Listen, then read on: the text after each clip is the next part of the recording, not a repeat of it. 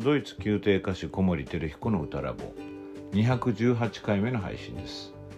今日の内容は松井和彦先生の家電書を読む。その35回です。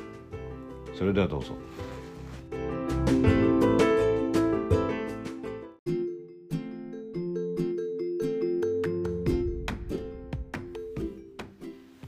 松井和彦先生の家電書を読む。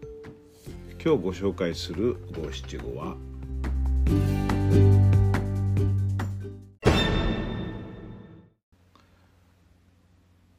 オペラ歌手心理学者の上尾由紀オペラ歌手心理学者の上尾由紀です。はい。えー、っとオペラ歌手は心理学者の上を行かねばならんということですね。まあ、どういうことかというと、えー、その人物の心理を観察して分析するってことだと思うんですよね。その分析アナリーゼですね。で僕らがまあアナリーゼするのはまあその生身の人間ではなくて楽譜ということになると思います。ですからまあ楽譜の解釈楽譜を読み解くことアナリーゼすることかなと思います。あのまあ、僕らの仕事というのは、えリアクションほとんどがリアクションだということをこのポッドキャストでもお話ししたと思うんですけれども、えっと、楽譜へのリアクションっていうのがかなり多いですよね。楽譜をどう受け取ってそれをこう、えー、どう返すか、まあ、返すというかお客さんの方にそれを投げていくかっていうことだと思います。えっと、この五七五の内容は他の五七五ともかなりかぶる部分はあると思うんですよね。あのアナリーゼということは非常に大事なことでこの五七五松井先生の家電書の中でもあのいろんな形でこう注意を促すとか、えー、こう理解へのヒントをくださってると思うんですけれども、えー、例えばですね、えー、178番目のエピソードで公開している「オケパートよく見りゃ答え書いてある」っていうのもそうですね。オケパートを見ると答えが書いてあるよっていう何の答えかっていうと我々がまあ知りたいことの答えですよね。この人の心理はどういうことなんだろう。なぜこんなことを言うんだろうとかどうしてこういう言い方をするんだろうというようなことがオケパートに現れている。それは、ま、作曲家がそのオケパートにえ、別の形でその心理を反映させてるのでそれを見るとあこういう心理なのかっていうのは分かることがあるわけですよね。使う楽器によっても違うしまあ、転調すると転調した時の効果雰囲気がありますからその雰囲気をその作曲家がどのようにこう受け止めてたかっていうのがその情報が和音から入ったりしますよね。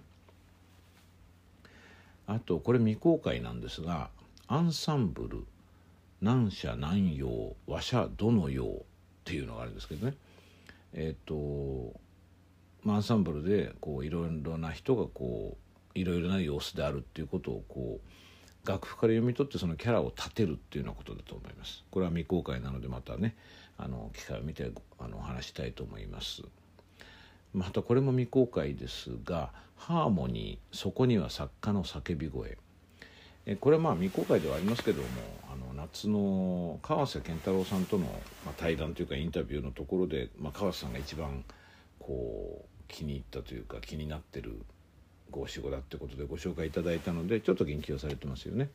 やっぱりその作曲家がハーモニーにどんなものを込めたのかその作家の叫び声というぐらい切実なこの表現がそこに詰まってるとそれを受け取ることでそのオペラ歌手としてのこのアナリーゼに役立つっていうようなことかなと思います。あとこれは公開してますね147の「今の歌なったとしたではアマトプロ」要するに僕らが心理学者の上を行って楽譜を読み解いていけばそれは意識的にその表現としてできるからそれはした歌になるわけですよね偶然になったではなくてそうじゃなくてなんとなく歌っててこううまくいっちゃったなって雰囲気でねあの感覚的に和音とかリズムから受け取るものっていうのは僕らがあるので特に考えなくてもなんとなくそういうふうになる時って結構あると思うんですよね。まあ、天才と言われる方は方々はそういうのをこう本当に無意識のうちにやってしまうのかもしれないですね。でもそれはある意味で再現性が低いとも言えます。僕らが意識して、えー、感覚的本能的な右脳の作業というよりはあの左脳的というかあの意識して、えー、何でしょうかね。文章化というか言語化して行うということによって再現性が高まるので偶然になったではなくてしたっていうことになる心理学者としてのその解釈をするっていうことですね。あとこれも未公開ですね「歌通じ対人関係浮き彫りに」というのがあります。まあ、これ歌を通じてその人間と人間の関係が浮き彫りになるといいよということですけれどもそれはやっぱり、え、その人物人物に託されているメロディーとかハーモニーとかそういう音楽が違うことでその歌の変化を通じてその対人関係とかキャラクターとかそれぞれの、え、性格ですかね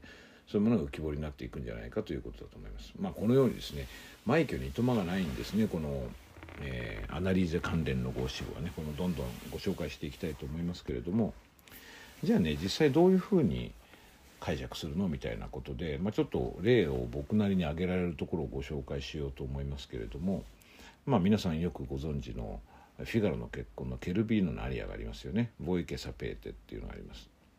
そのやっぱりね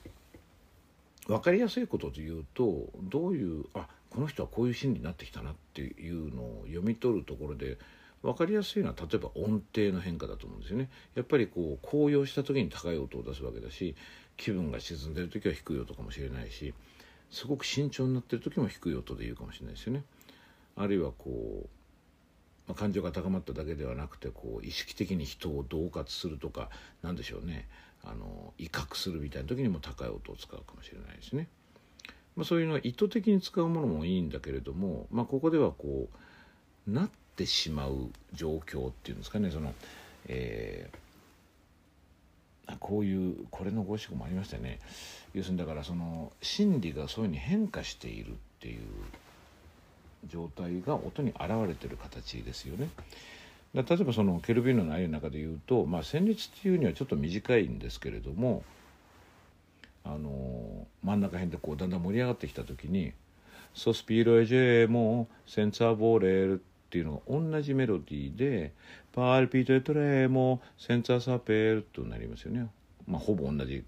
反復で音が上がってます。でさらに上がって「 Non trovo pace notte né dì」 ma pur mi piace となるわけですけども、まあ、あの全音あの音階一つずつ上がっていってだんだんだんだんこう高まっていくわけですよね。だから「ソスピーロエジェもセンサーサペル」あセンサーボーレルですね。あのため息をついて苦しんであの自分は望んでないのにっていうことででパルピデトレイもドキドキして震えてその分かってないのに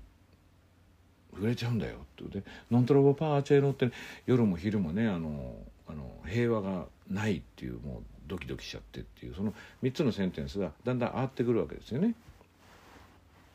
ソスピーロエジェーモセンサーボレール上がってパールピテトレーモセンサーサペールノントロボパーチェっていうふうにどんどん上がっていくのはこれはケルビーノの心理がどんどん高揚していくというか興奮していってるっていうことですよね。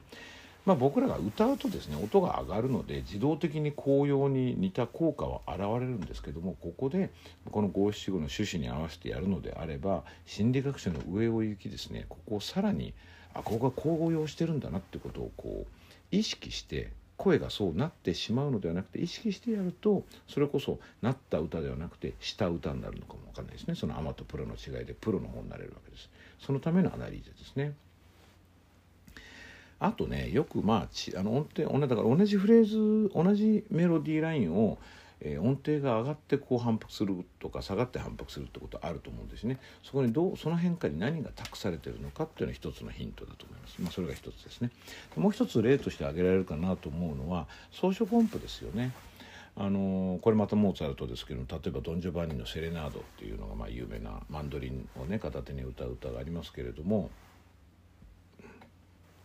2部構成になってますけどその1番の方の最初のところでは